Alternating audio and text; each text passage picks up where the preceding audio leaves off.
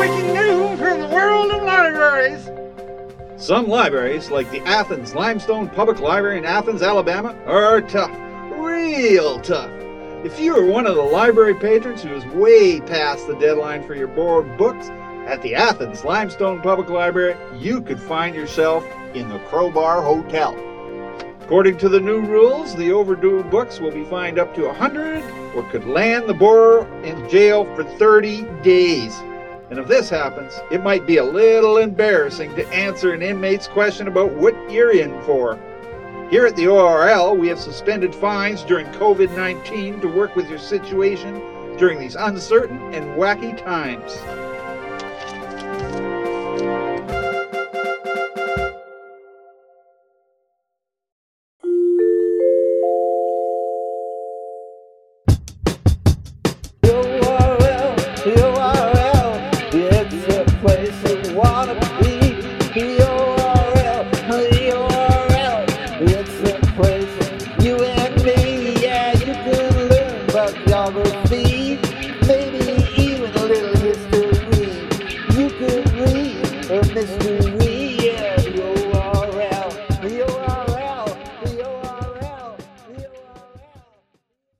Welcome to Hardcover, a zany, informative podcast about books, libraries, and librarians. We're your hosts, Peter, and Davin.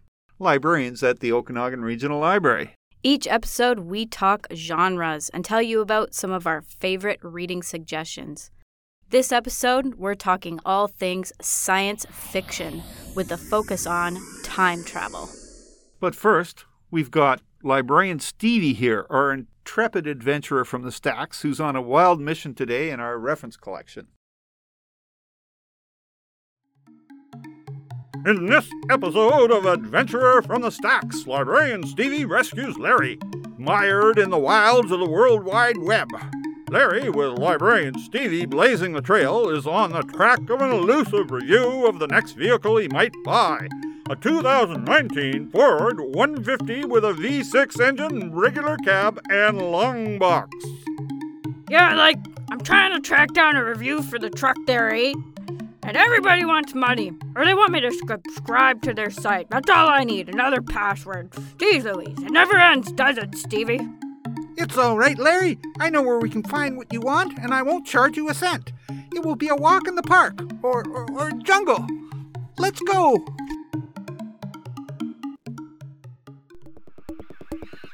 Librarian Stevie leads Larry on a straight path through the jungle to the library website at www.orl.bc.ca and to a database found among online resources under the e-library tab that offers all patrons free access to consumer reports and other databases. Oh, yahoo! I never knew this even existed. Hmm, I need a new washer, too. Oh, look, here's a good one. Thanks a lot, Stevie. You're welcome, Larry.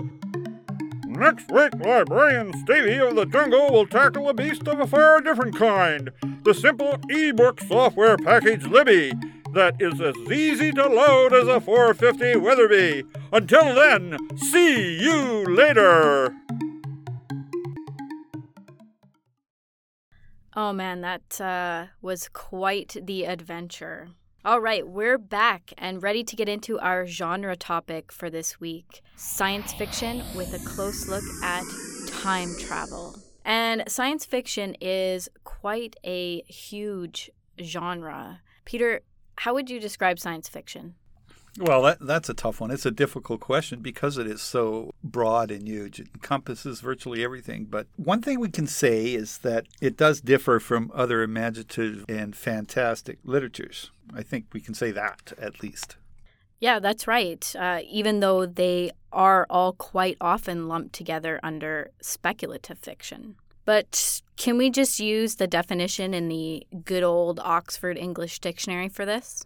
Yeah, we can certainly do that for want of anything else. I mean, yeah. All right, let me see here. Let me get it out. Okay. It defines science fiction as Imaginative fiction based on postulated scientific discoveries or spectacular environmental changes frequently set in the future or on other planets and involving space or time travel. that, that that's how the OED talks, by the way, in case Yes. you're wondering. No, no, I, I'm I'm sure it is. I, I'm not. If I had to imagine how it talked, that's kind of how I, I think I would imagine it. Definition certainly can work for us uh, in terms of discussing the genre because it it draws a distinction between science fiction and realist fiction. The realist writer, for example, needs to focus on accuracy. They don't have a choice. The science fiction writer can fairly invent things not found in our world. They can even invent other worlds. Yeah, that's definitely um, an important distinction. Have you ever heard about Skiffy? No, I haven't. It sounds like it's something ska, reggae music. I don't know. Uh, it's like the snarky way to pronounce sci fi, since apparently the term sci fi itself is a little bit controversial in some circles. that kind of kills me to think Yeah. about it. yeah. Okay, I'm going to call it Skiffy from now on. Okay. All right, let's look at some subgenres uh, to flesh out the skiffy genre a bit. There's the pretty well known ones like dystopia, alien invasion. You might have heard of steampunk, post apocalyptic. But how, how about these ones, Peter? Uh, tell me what you think of these. Space opera. Space opera to me is clearly you're taking the conventions of the classic Western tale and you're changing the setting from the, the wide sweeping plains of the West to space, which share several things in common the isolation, the space, the new horizons. Yeah, that's a great description. Okay, next one is a dying Earth. Well, I think we're already there. I don't think it's skiffy anymore. yeah, yeah, that's certainly right. Um, and this last one, it's probably my favorite. It's just weird. Weird is the subgenre. Weird sci-fi seems particularly awesome. Well, I, I agree with you because a lot of the best skiffy is bizarre and strange, anyways. I quite like the idea. It's quite appealing, and I'm sure it would not be boring. Yeah, that's certainly true. Something like that also points to the fact that you have die-hard sci fans from various camps of subgenres. And that's kind of interesting because it gets so specific based on things like themes, settings, and characters. It's unlike any other genre in this respect.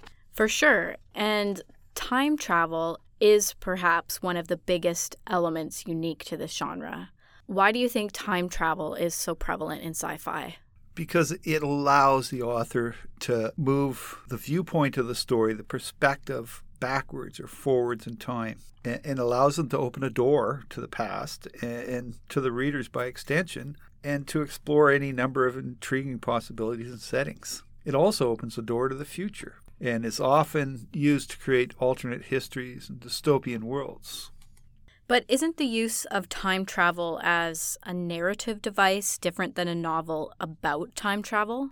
Well, I believe it is, and that's a, a you make a really important point because, uh, for example, a novel that uses time travel as a means to an end, such as the Time Traveler's Wife by Audrey Niffenegger, is far different in scope than a novel such as Doomsday Book by Connie Willis. The author of the Time Traveler's Wife uses the device to explore the relationship between a man and a woman. But Doomsday Book, on the other hand, is a science fiction work that contrasts the era of the Black Death with a 21st century response to an outbreak that could have been just as devastating as the plague. So, for sure, time travel can appear outside of science fiction as well. What are some details, though, that make time travel in science fiction specifically so intriguing? Well, I, I think one of the most compelling details is that it possesses a set of conventions that authors need to address, at least in some fashion, for the story to be credible. And it's the question of whether or not trips to the past can change the future. These questions are prevalent in virtually every time travel story you'll read. And that's part of the intrigue, isn't it? How the author addresses things like time travel unknowns or paradoxes. That set of rules that they create around those things can be really unique and fascinating. So, what's then the overall appeal of time travel narratives then? Well, I, I think part of it is just what you said. I mean, I think you nailed an important element because the concept of time travel is intrinsically fascinating for both authors and readers alike. It begs the obvious question. I mean, who among us has never wondered what it'd be like to travel back in time or to travel to the future, to change decisions we might regret, or simply to explore ancient Rome or sail down the Nile 3,000 years ago? The possibilities are virtually endless. Definitely. They definitely are endless. All right, well, next, we'll go over some spectacular time travel reading suggestions. But first, a word from our sponsor, the Okanagan Regional Library. Do you like books? We've got a fantastic horror collection that goes along with any blood type. Moo ha ha. Come on down to the ORL to check out our spectacular reads. The best part, free 99 with your library card.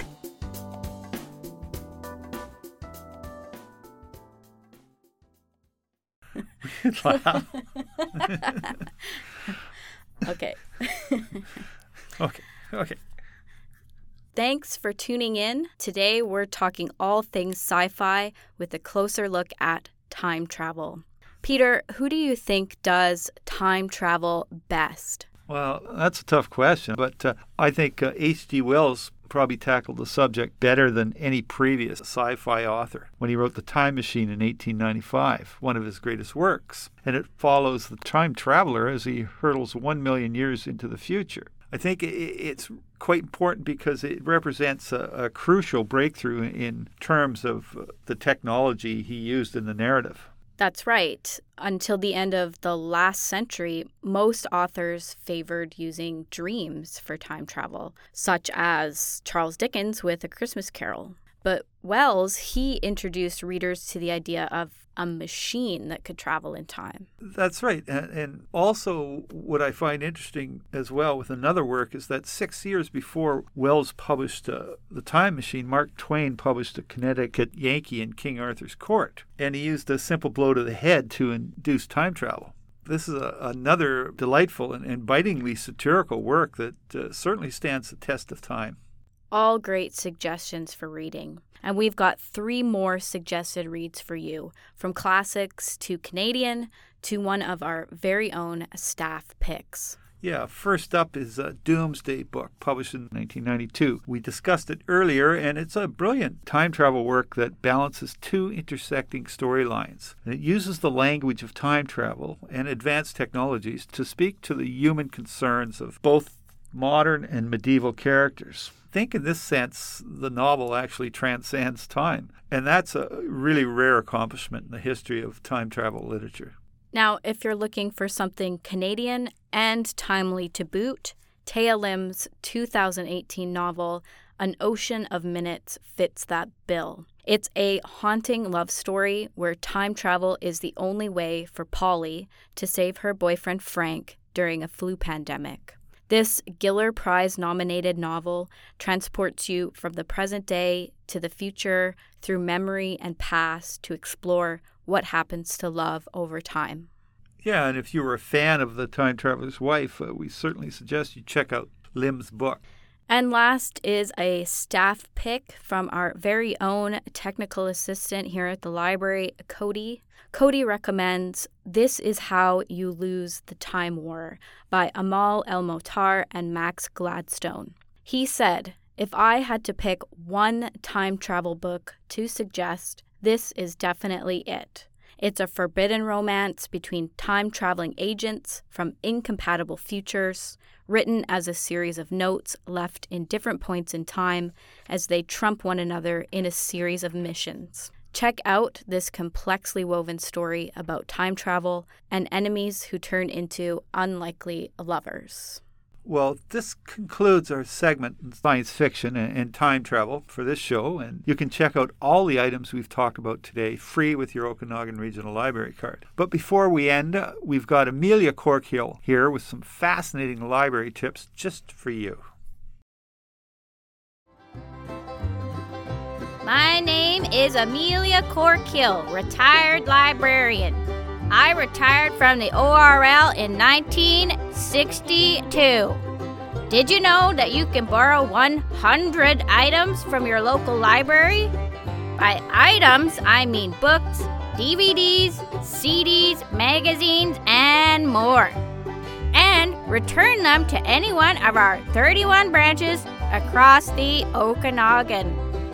Gee golly, you lucky ducks. Join me next time for more library tips from me, Amelia Cork Hill.